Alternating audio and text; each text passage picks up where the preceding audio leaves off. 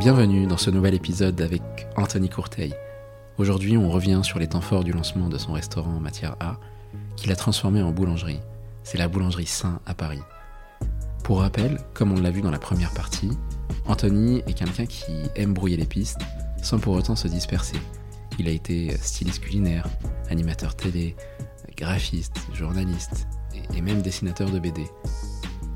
À la table de matière A, il développe un concept tourné vers la transmission. D'ailleurs, son pain et son beurre maison y étaient déjà très reconnus. Et avec la boulangerie Saint, il prolonge cette aventure culinaire mais aussi humaine. Alors au menu de cet épisode, on revient sur les coulisses de l'ouverture de son premier restaurant, Matière A, et les raisons qui l'ont poussé quelques années plus tard à transformer ce même restaurant en boulangerie. Anthony euh, nous partagera sa vision du métier de boulanger et euh, en quoi consiste aujourd'hui ce métier en 2024. Et on terminera avec euh, ses nouveaux projets et l'ambition qu'il a pour euh, la boulangerie Saint. Le résultat, c'est une discussion très riche et très dense avec un artisan passionné euh, et très généreux dans, dans ses apprentissages. Perso, j'ai beaucoup aimé discuter avec lui. J'espère que vous prendrez autant de plaisir à écouter. Je vous laisse tranquille et je vous laisse savourer cet épisode. Bonne écoute. Comment je fais là Déjà, pendant cette étape-là, pour trouver un local, pour tout ça, il fallait que je me débrouille euh, pour, tout, pour, euh, pour avoir de l'argent. Donc Ouais. j'ai réussi avec euh, Guy Martin qui me fasse une, une fin de contrat, comment on appelle ça Une rupture conventionnelle rupture conventionnelle Ouais. qui m'a permis de tout- de d'avoir le chômage. Et en France, on paye peut-être beaucoup de taxes, mais aussi c'est un pays qui aide énormément Mhm. les gens, euh, en tous les cas qui ont de l'ambition, qui ont envie de faire des choses euh, dans l'entrepreneuriat. Donc bah, ça me permettait de toucher le chômage. À côté de ça, d'un seul coup, on dit qu'on a envie de faire ça. Il y a plein d'organismes qui Mhm. sont là pour t'aider, pour faire tes business plans, pour euh, trouver de l'argent pour toi un peu, pour Ouais. ça.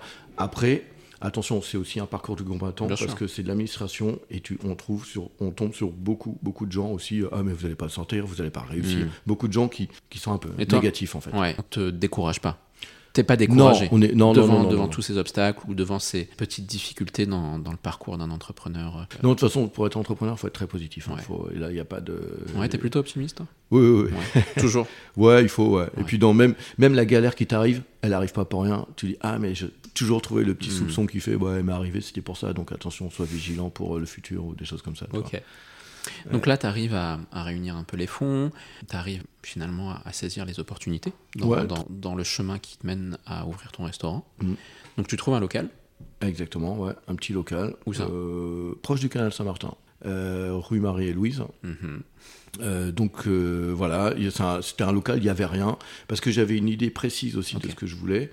Euh, moi, je voulais une grande table, tout le monde mange au bout euh, sur la grande table, euh, convivialité, partage, euh, cuisine ouverte, parce que moi j'avais besoin d'être avec les gens.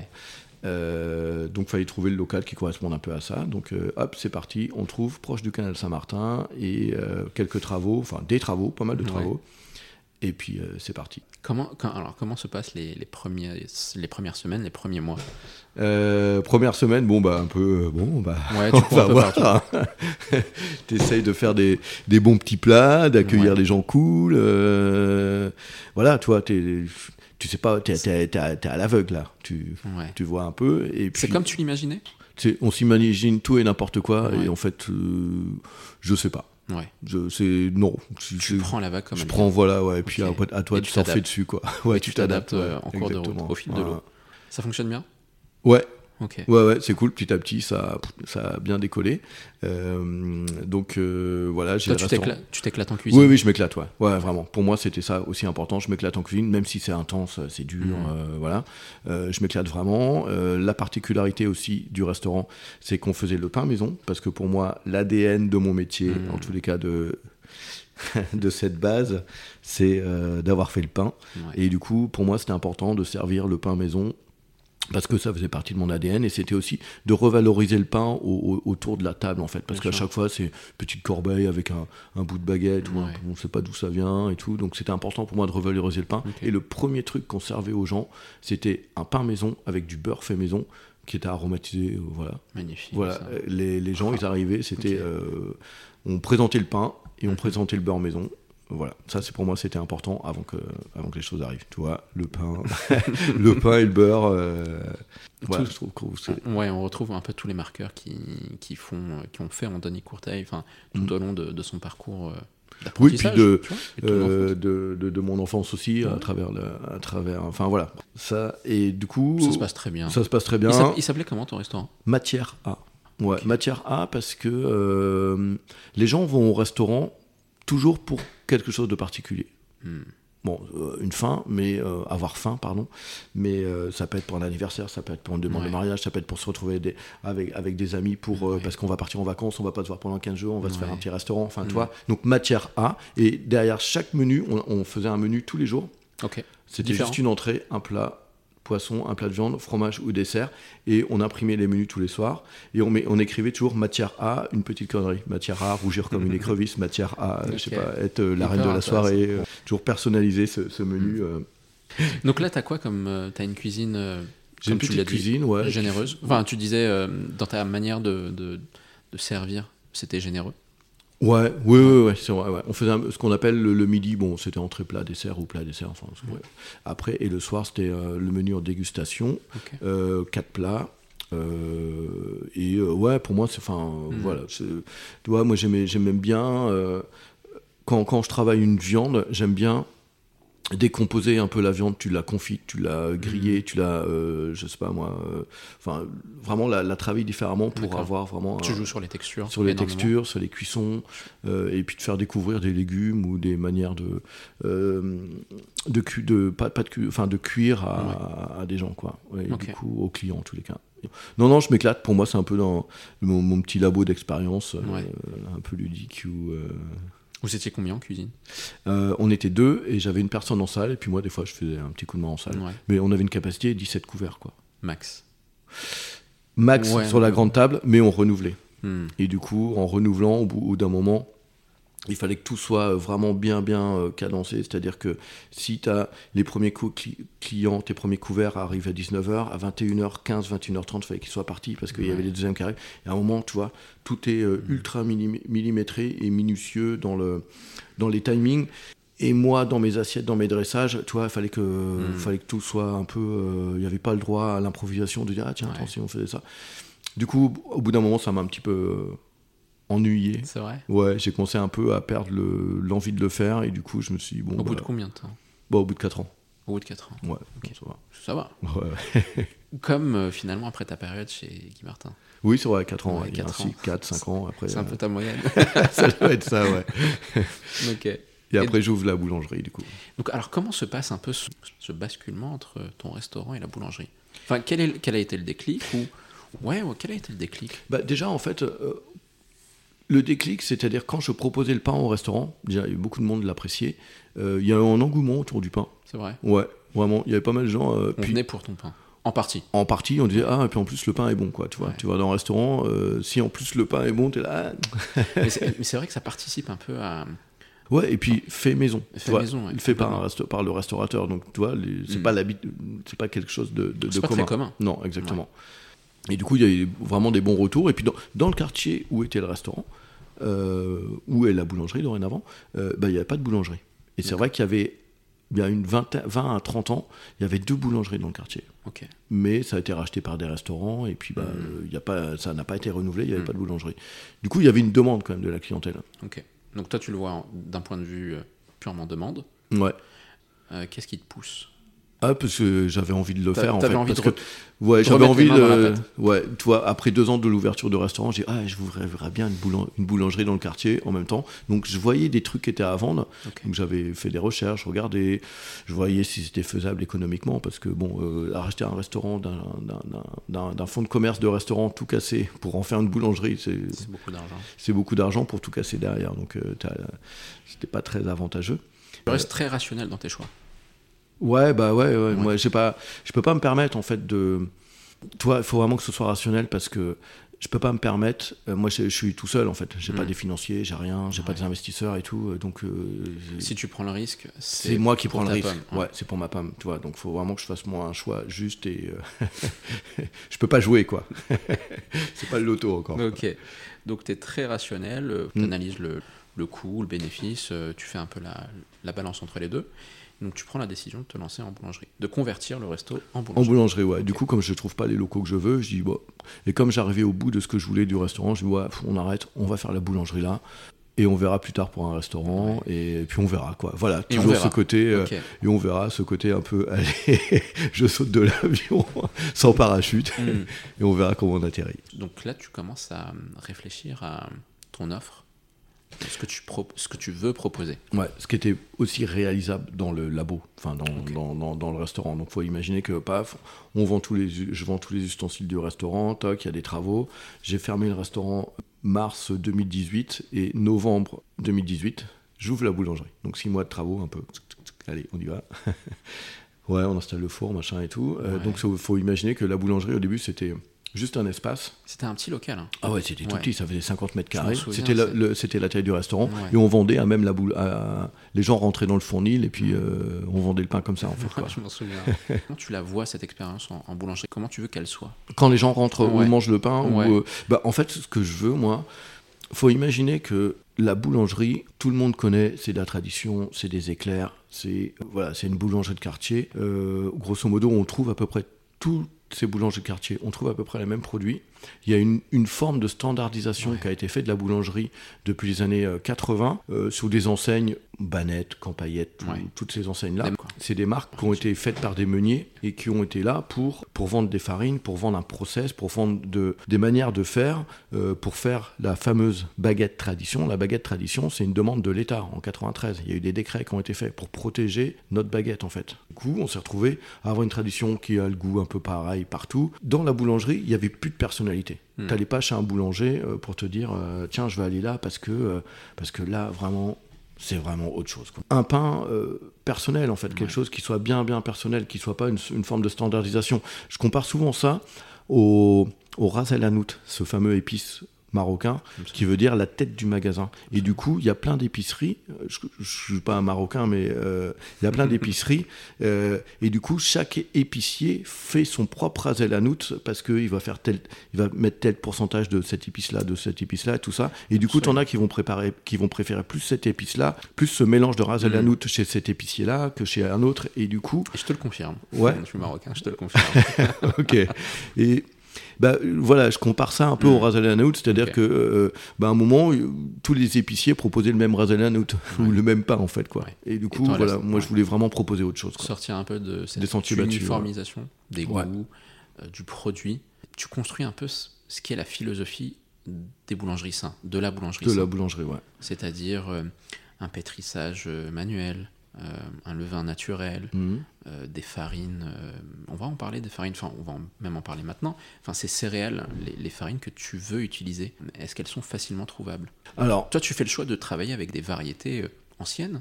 Ouais, c'est bah, aussi, tu vois, ce sourcing-là, moi je l'ai appris en tant que cuisinier, de vraiment avoir le, le respect du produit que tu vas travailler, d'aller vraiment chercher le bon produit. Enfin, tous les chefs de cuisine parlent de cette manière-là. Du coup, j'ai intégré ça moi à la, à la boulangerie, à vraiment faire un vrai sourcing avec donc la matière première de la du pain, c'est la farine. Donc euh, euh, rechercher euh, d'être en contact aussi en direct avec le, le plus possible avec euh, l'agriculteur, le producteur en tous les cas, celui qui, nous- qui, qui fait les farines, pour euh, avoir une réelle traçabilité des produits et puis euh, de ne pas avoir sans ces saveurs d'autrefois ingrédients naturels. faut imaginer que dans la farine, toutes les farines qu'on peut consommer à droite, à gauche, il y a plein d'améliorants dedans. Il y a Mhm. des, a- des amylases fongiques, des, de l'acide ascorbique, Ouais. des anticloques. Enfin, il y a vraiment plein de produits et moi je voulais vraiment le, Juste le, la farine. la farine, du blé, matière quoi. brute. la matière brute en fait, ingrédient naturel. Ouais. Voilà. Et ça, c'est C'est com- c'est compliqué à trouver, à sourcer, ça aujourd'hui en France. Bah ouais, parce qu'il y en a pas beaucoup. Enfin, il y en a, bien sûr, mais il y en a pas autant que euh, toute la toute la grosse chaîne de distribution euh, euh, qui qui dans dans, dans lequel les les farines sont, sont mélangées avec. on dit on, on dit que ce sont des farines dites panifiables, alors que toutes les farines sont panifiables. Ouais. C'est juste panifiable par rapport à des process qui ont été mis en place et qu'il faut suivre ces process là. Est-ce que c'est pas parce que c'est économiquement viable d'utiliser un peu ces farines améliorées pour aller plus vite, pour produire plus Si, pour produire plus, Ouais. déjà, il faut imaginer qu'avec des blés anciens, euh, au niveau du rendement par hectare, avec des blés anciens, on est en, entre 20 et 30 quintaux l'hectare. Ça fait 2 à 3 tonnes de blé à l'hectare. ok. D'accord? Qu'avec un blé moderne, on est à entre allez, 60, 70 à 100 quintaux. Tu vois et du coup, rien à voir. Et tout ça, bah, c'est des blés qui ont été entièrement modifiés. Ils n'ont pas été modifiés, c'est pas des OGM, mais ils ont été modifiés par des hybridations. Et du coup, on se retrouve avec des blés. euh, normalement, le blé, quand ça pousse dans les champs, c'est très haut. Hein. Ouais. C'est pas une plante qui est, qui est basse comme on peut voir. En fait, c'est pourquoi ça a été modifié. Pourquoi? Parce que dès qu'il y a des tempêtes, pour euh, la coupe du blé, euh, c'est plus facile aussi que quand c'est trop haut, pour optimiser le- la, récolte, la moisson. Euh, donc tout ça, ça a changé. Euh, et puis derrière, pour faire un blé dit panifiable par rapport à des codes qui ont été donnés par l'industrialisation, Mhm. eh ben, euh, il faut des blés qui soient forts en gluten, avec beaucoup de gluten, de manière à ce que ces gluten soient, euh, en tous les cas, que la pâte ait une mécanique et une manière de, un toucher De de, pâte et ouais. de réagir à une mécanisation qui fait que ça l'abîme pas. Et puis le fait d'avoir plus de gluten dans ces blés-là, bah, va permettre au pain d'avoir de la force. Ouais. Voilà. Et cette force, avec des blés anciens, on l'acquiert avec le temps.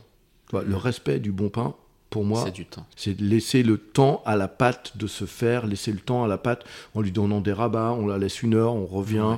et ainsi de suite. Et la pâte se fait d'elle-même, en fait. Ouais. Et qu'avec des blés modernes, ben, on met ça, on met la...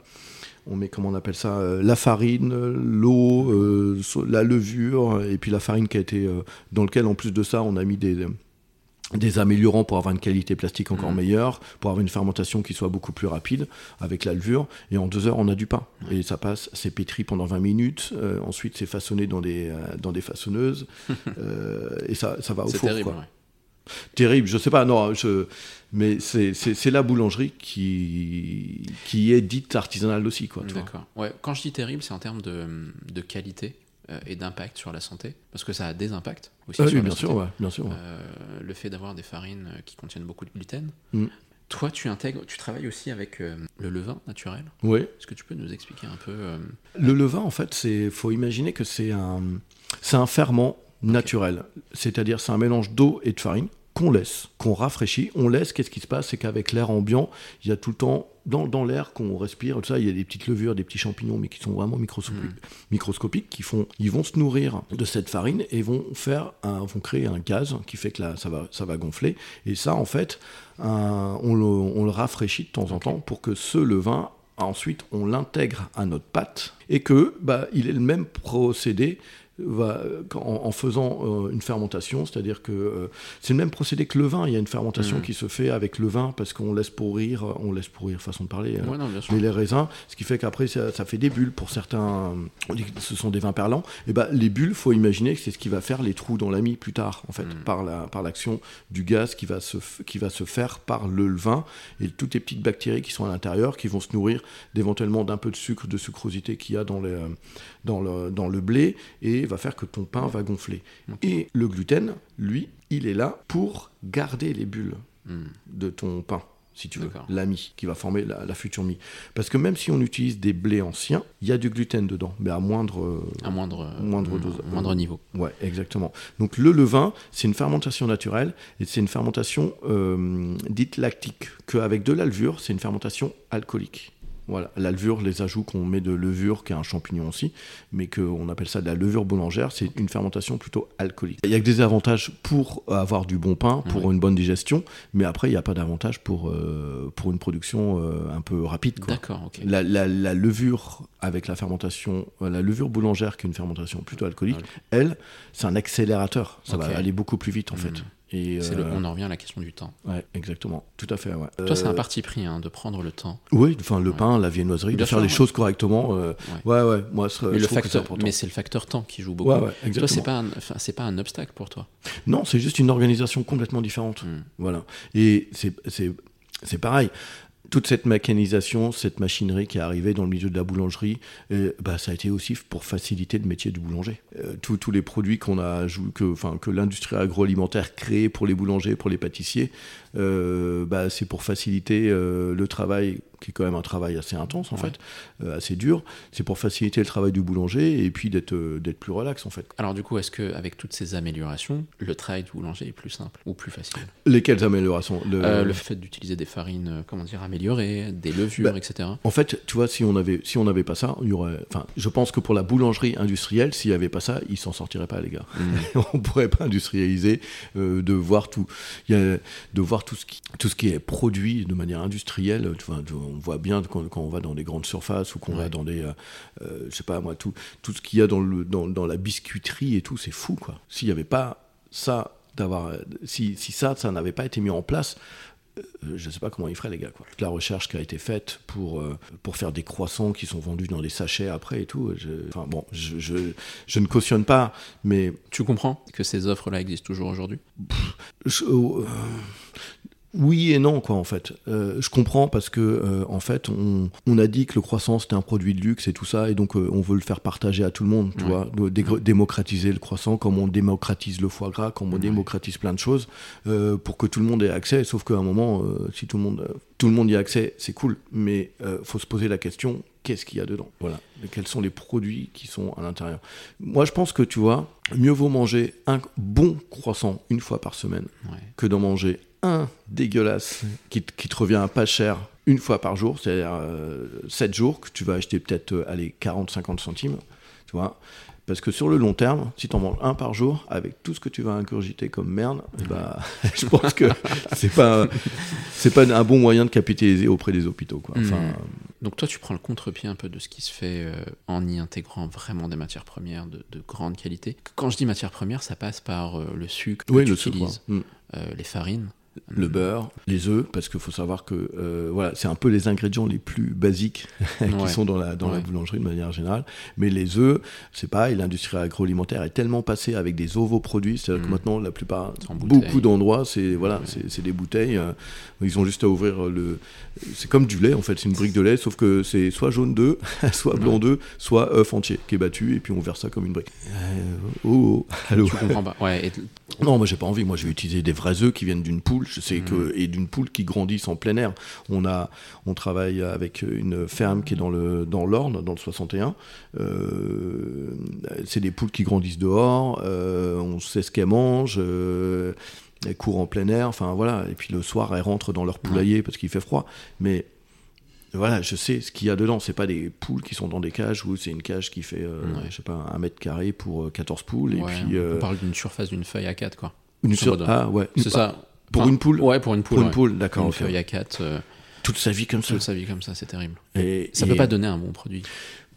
C'est pas possible. Bah, en tous les cas, j'ai pas envie de cautionner ça. Quoi. Hmm. J'ai pas envie de donner de l'argent à cette industrie. Ouais. Ça, c'est clair et net.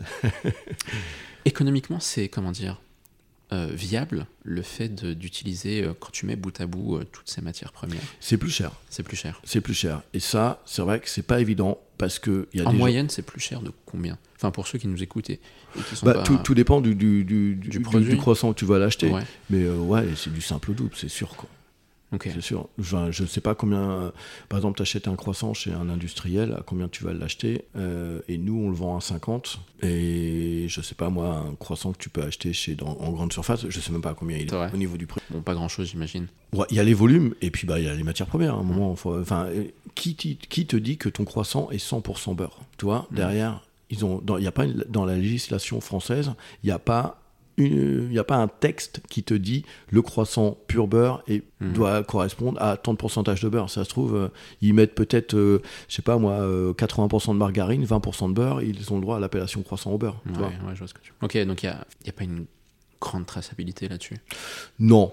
Et puis il n'y a pas une grande transparence de la part des boulangers, je t'avoue, franchement. Ouais. Mm. ouais, ouais. Parce que va, va demander à un boulanger, euh, voilà, je voudrais une baguette, bah, vous avez quoi dans votre farine? Est-ce que vous avez des améliorants? Est-ce que vous avez des additifs? Mm. Il va te dire non. Enfin, t'es obligé de le croire sur parole. Moi, je le crois pas. Parce que d'acheter une baguette blanche, toutes les farines ont que des additifs dedans. Mm. Et il y a des amylases fongiques, il y a de la- l'acide ascorbique. Parce que c'est la condition de cette farine-là, en fait. Et même au CAP, dans les CAP euh, boulangerie, quand tu fais ton apprentissage, on te dit, quand tu veux faire une recette de croissant ou une recette de baguette, il faut mettre tant d'améliorants. Tant d'améliorants. Ça-. Ouais, ouais, ça fait partie de la recette, quoi. Ça vois. commence à l'école alors. Ça commence tôt, ouais. Ça commence à l'école, ouais. Ok. Est-ce que c'est pas aussi une partie du problème alors? Et moi, je pense que le parti du problème, ça peut être aussi euh, une sorte de lobbying derrière qui est là pour euh, écouler des produits parce Ouais, que s'ils vont directement à l'école. Enfin, je suis désolé, ça marche de faire des croissants sans, sans améliorant. La preuve en est avec ça Ouais. aujourd'hui, ouais. Voilà, ouais. qui sont très bons d'ailleurs. hein. Pour ceux qui, qui nous écoutent et qui n'ont jamais testé sain, euh, ce sont pour moi les, les meilleurs croissants et surtout pain au chocolat. Parce Merci. que tes pains au chocolat contiennent 3 barres, Trois barres de chocolat. trois barres de ouais. chocolat. Et ça, c'est quasiment, euh, c'est unique, enfin c'est rare. Bah, tu sais, ça, c'est le côté gourmand en fait que j'ai, tu vois. La barre, du, de, la barre du pain au chocolat que tu as au milieu, franchement, tu manges les côtés de ton pain au chocolat, c'est là, ça, Eh, il est où le chocolat Et souvent, les deux barres, eh, il en manque une d'un côté, à gauche. Et du coup, là, au moins, chaque n'y bouchée, tu du il y a pas chocolat. de jaloux. Voilà, ouais. Revenons sur euh, cette aventure euh, Saint Boulangerie. Ça se passe très bien. Les débuts se passent comment? Ouais, bah les débuts, euh, voilà. Tu rencontres ta clientèle Ouais, petit à petit, ouais. Petit à petit, on rencontre la clientèle. Il y a un engouement qui se fait. Les gens apprécient. On a, on a, on commence à se faire une bonne réputation sur les croissants parce que pareil, nos croissants, ils sont faits au levain. On met aussi de la levure dedans. Ils sont en levain avec un peu de levure boulangère. Il y a toute la philosophie, comme j'expliquais, c'est ingrédients naturels. On n'utilise absolument pas de sucre blanc. On utilise des vrais œufs. On n'utilise pas absolument pas de sucre blanc. Donc d'un seul coup, les croissants ont un autre goût, un truc. Ah, j'ai jamais mangé un croissant comme ça. Ouais. Il y a des gens qui apprécient, d'autres qui apprécient pas. Ça, c'est le goût de chacun. Mais le fait d'utiliser des sucres qui sont pas raffinés, et ben, du coup, ça change le goût du croissant. Il y a quelque chose, c'est très beurré, mais il y a un petit côté qu'on se dit. ah, pour certains, c'est euh, je vais en reprendre un autre direct. Donc finalement, c'est un goût assez origi- originel. Bah, qui sort Si- de, de- Qui se rapproche de, de la définition d'un croissant. Pour moi, ouais. Ouais. En tous les cas, pour moi, ouais. Parce que c'est pareil. Moi, j'avais une idée de ce que c'est un croissant. Pour moi, le, au matin, c'est un peu mielleux, c'est doux, c'est Mm. suave, tu vois. Euh, la plupart des temps, je, goûtais des croissants. euh, déjà, ils sont énormes, ils sont hyper gros parce que dedans, tu sais que tu es blindé de levure. Et euh, tu Forcément. manges ton truc, t'as pas trop de goût, t'as de l'air. Ok, bon, tu vois. Ouais, il, faut, il, faut de la mâche, il faut, Bah il ouais, faut, il faut, faut du goût, quoi. il faut du goût. Du goût, tu vois. Mm. Pour moi, et ça, c'est le maître mot du cuisinier aussi, tu vois. Du goût. Euh, très bien. Euh, donc ça se passe très bien. Pendant enfin, c'est- on est en 2018, début 2018. 2000, ouais, dé- Fin 2000. fin, de- fin Enfin. 2018, donc euh, forcément, euh, j'ouvre novembre, bon, bah, tu vois, ça demande un peu de temps. Il y a la galette des rois qui arrive, et là, on se fait exploser, parce qu'on a eu des, une grosse presse sur la galette des rois, où on était euh, cité comme euh, une des meilleures galettes de roi de Paris et tout. Et là, donc du coup, les gens, ils viennent prendre la galette, ils disent, oh bah tiens, je prends un pain, je prends ça, et puis petit à petit, tu vois, ils ont bien aimé le pain, ils ont bien aimé le croissant, et puis bah, ils reviennent, ils reviennent, et puis... euh, Ah, se faire exploser sur la galette, c'est dans le sens positif. Oui, ouais, ouais, ouais. Pardon. Ça, c'est les termes, tu vois. C'est le jargon du cuisinier ou du boulanger. On s'est fait exploser, je suis rincé. Alors ouais. justement, juste une petite euh, parenthèse sur cette galette, parce que c'est une galette assez, euh, pour moi, je la trouve particulière, pas comme les autres, parce qu'il y a des, il y a, il y a des partis pris aussi forts. Ben, en- encore une fois de plus, comme je disais, euh, d'apporter une personnalité dans les produits, en fait. On aime ou on n'aime pas, ça, c'est le goût de chacun. Mais au moins, bah, tu restes pas insensible, en fait. Ouais, c'est ok. le but. Là, c'est pas une- la galette classique que je mange ailleurs. Parce que la tienne est faite avec, euh, si on peut donner un peu les gros marqueurs. Alors, les gros marqueurs, c'est bah, déjà euh, des vrais œufs, du vrai beurre, un beurre, dé- un beurre déchiré, des vrais œufs. Euh, ensuite, on a euh, des sucres qui sont pas raffinés. Donc, dedans, il y a un peu de rapadura. Et le rapadura, ça apporte des notes un peu comme ça, vanillées, un peu Mhm. épicées, mielleuses, comme ça, très bonnes. Et on n'utilise surtout pas d'amande blanche. Nous, on utilise de l'amande brute. Quoi. C'est-à-dire Ok. que euh, elle est en poudre, mais entièrement Avec la avec la peau, Mhm. avec toute l'amande. quoi. Et ça, cette petite pellicule marron qu'il y a autour de l'amande, waouh, pour moi, c'est vraiment ce qui fait la différence. Elle a un goût un peu boisé, Mhm. euh, un- pas fumé, mais elle est, elle est gourmande. Que de manger une amande blanche, bon, bah. T'as le goût de l'amande, mais il se passe pas grand chose. Voilà. Et en plus de ça, tu vois, il y a une vraie sélection des amandes aussi. qu'on C'est pas de l'amande US. hein. Parce que l'amande US, faut savoir que c'est une grosse production qui est faite, euh, mais elle, a- elle est pas très goûteuse. Rien que pour te dire, hein, moi ça me fait toujours halluciner, parce qu'au au mois d'octobre, novembre, on a des gens qui nous envoient des mails, ah, notre amande US, euh, ils vendent ça 5 euros le kilo, quoi. 5 euros le kilo de l'amande. Et je sais, elle est pas très goûteuse, elle est Ouais. pas très bonne. Nous, on les achète à 13 euros le kilo, c'est de l'amande brute, elle est en bio, mais elle vient d'Espagne, mais elle a vraiment, c'est c'est pas du tout le même goût, quoi, en fait. Ok. Et du coup, encore une fois de plus, le produit lui-même, euh, voilà, la sélection du pro- produit ouais. euh, fait que. La matière première va façonner le produit final. Ouais, ouais, ouais. Ok. Euh, ça fonctionne très bien jusqu'au moment où t'as, euh, est-ce que c'est un besoin ou est-ce que c'est comment dire une nécessité que d'ouvrir un, un second établissement Euh, Non, c'est une. Enfin, j'en ai besoin parce que j'ai pas de place, quoi. Mm. Faut imaginer que euh, on produisait tout. Alors, il y a eu, on vendait directement à même la boutique là. Après, Mm. on a eu la chance d'avoir un petit local pour pouvoir faire une boutique et de commencer à développer un peu Ouais. la partie pâtisserie. Euh, et à côté de ça, faut pas oublier que je suis ancien restaurateur. Ouais. Donc, euh, les potes restaurateurs, ouais, tu peux nous faire du pain et tout. Donc, La demande augmente. la demande augmente au- auprès des restaurateurs, donc on fait les deux, on fait la boutique, on fait les deux, sauf qu'à un moment on fait tout, dans- on fait tout dans 53 mètres carrés, c'est juste Tu peux, ouais, tu peux pas pousser les murs. Non, on- là je pouvais pas pousser les murs, la voisine du dessus elle voulait pas. Euh, du coup il était un peu Urgent. nécessaire, urgent de trouver un nouveau local. Mm. Et du coup c'est vrai qu'au début je cherchais des petits locaux sans forcément penser à ouvrir une deuxième boulangerie. Ouais. chercher des locaux. Ça se faisait pas, ça arrivait pas, et puis euh, je, suis, je tombe sur celui-ci. et C'est vrai que j'ai le coup de cœur en me disant ah ouais putain ça pourrait être pas mal ça.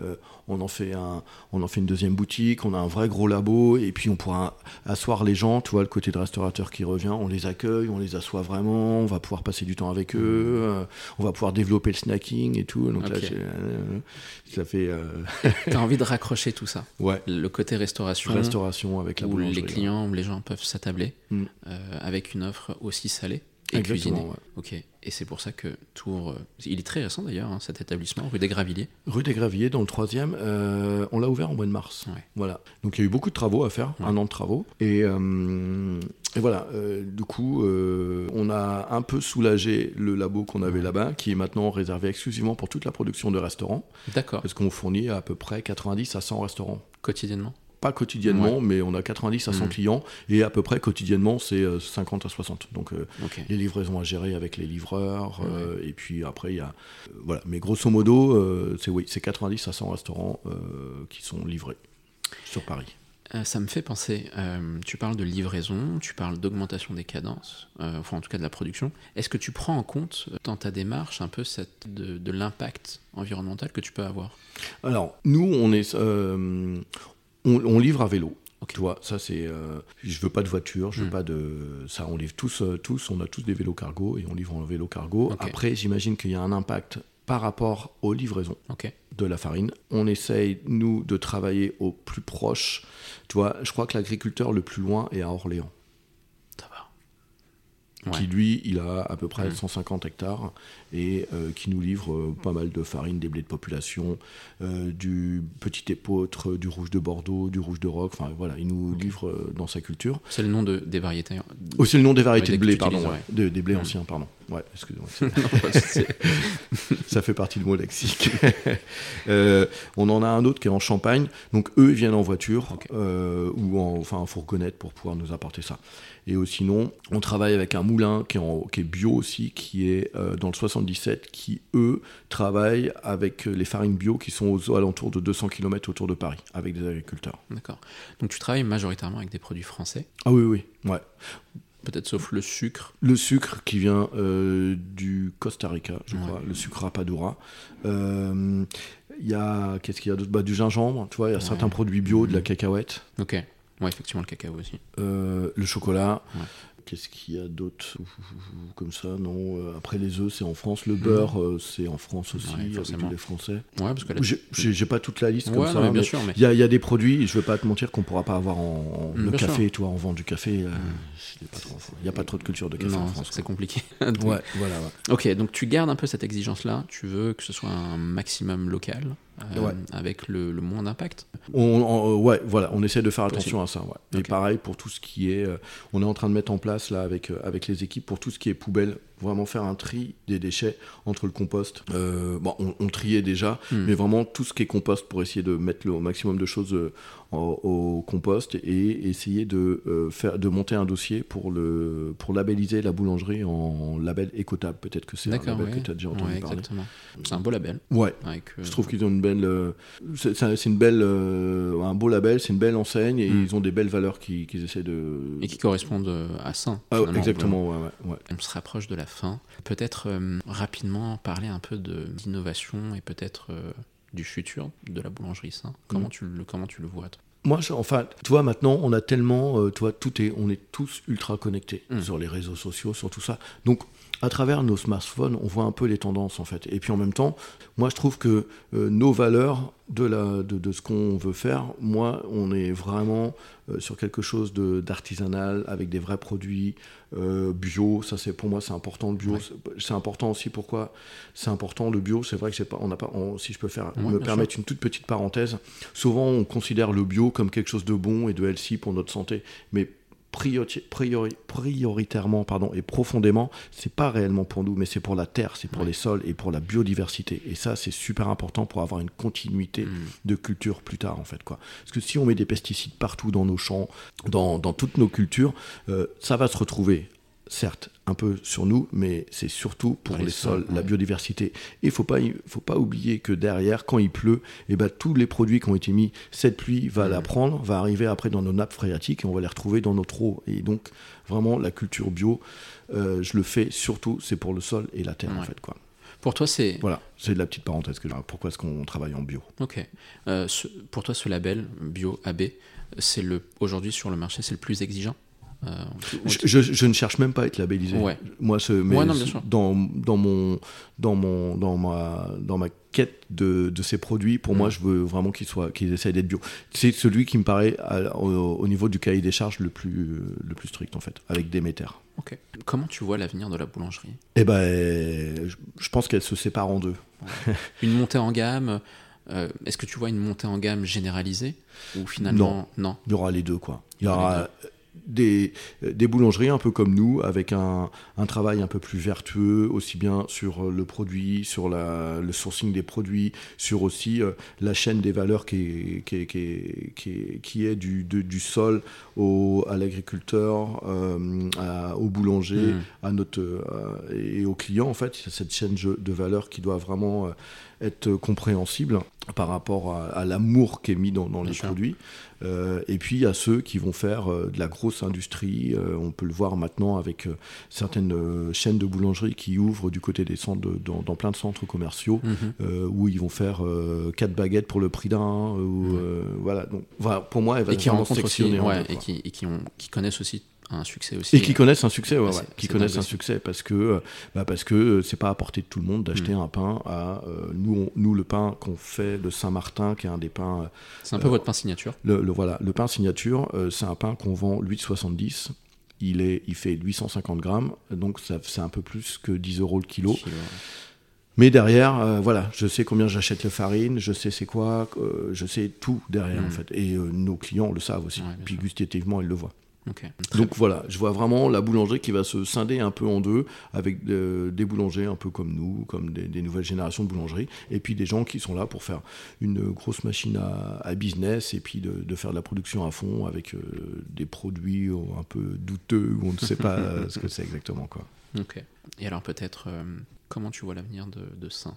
Comment je vois l'avenir de Saint Euh, Sereinement, dans le sens où, euh, tu vois, on, bon, on- ici, on commence à avoir, ça fait 8-9 mois, Mm. euh, on commence à avoir notre clientèle. Donc euh, voilà, on commence à se faire connaître parce que c'est une création. C'est pas comme si on avait racheté un fonds de commerce. Donc c'est une création, il faut créer notre clientèle. Et euh, l'avenir de Saint, ben, moi, je le vois en apportant vraiment la, la- la touche culinaire, la touche euh, de cuisinier, puisqu'on va développer euh, tout le euh, tout le surplace, ce qu'on appelle le surplace, puisqu'on Mhm. peut accueillir les gens au déjeuner comme au petit déjeuner. On a déjà lancé les petits déjeuners avec des croissants, euh, des, des croissants garnis, euh, Mhm. jambon, jambon et mental, croix aux légumes. Et puis on, on va faire toute une offre euh, déjeuner, mais qui sera toujours autour du pain. Ok. Avec, euh, bah, ça peut être un hamburger en fait, le Ouais. hamburger, tu as du pain. Euh, ça peut être aussi euh, des hot dogs, mais avec voilà, une vraie Travaillé. saucisse, travaillée. Ça va être, on va développer un- une, une sorte de grosse tartine qu'on appellera la the tartine, avec dedans, tu vois, ça peut être la tartine dans lequel on mettra à l'intérieur un truc un peu cheesy, un peu gourmand. Mmh. Dessus, ça peut être un bœuf bourguignon qui peut être posé dessus. Tu manges ton bœuf bourguignon sur la tartine. En revenant tout le temps, faut imaginer que avant on appelait ça un lardoir. La tranche de pain, on n'avait pas d'assiette. La tranche de pain était notre, notre assiette. Et en, Ok. met- en fait, c'était des, des gros tronçons de pain qu'on appelait le lardoir. Et on déposait les produits dessus Mhm. qu'on allait manger. Et euh, le pain, en fait, euh, imbi- s'imbibait du jus qui était euh, déposé de la viande ou des légumes. Et donc c'est ce qu'on va retrouver. euh, Voilà, qu'on va appeler la the tartine. On va pas appeler ça un, un lardoir. peut-être peu moins vendeur. Ouais, ouais, ouais, voilà, ouais.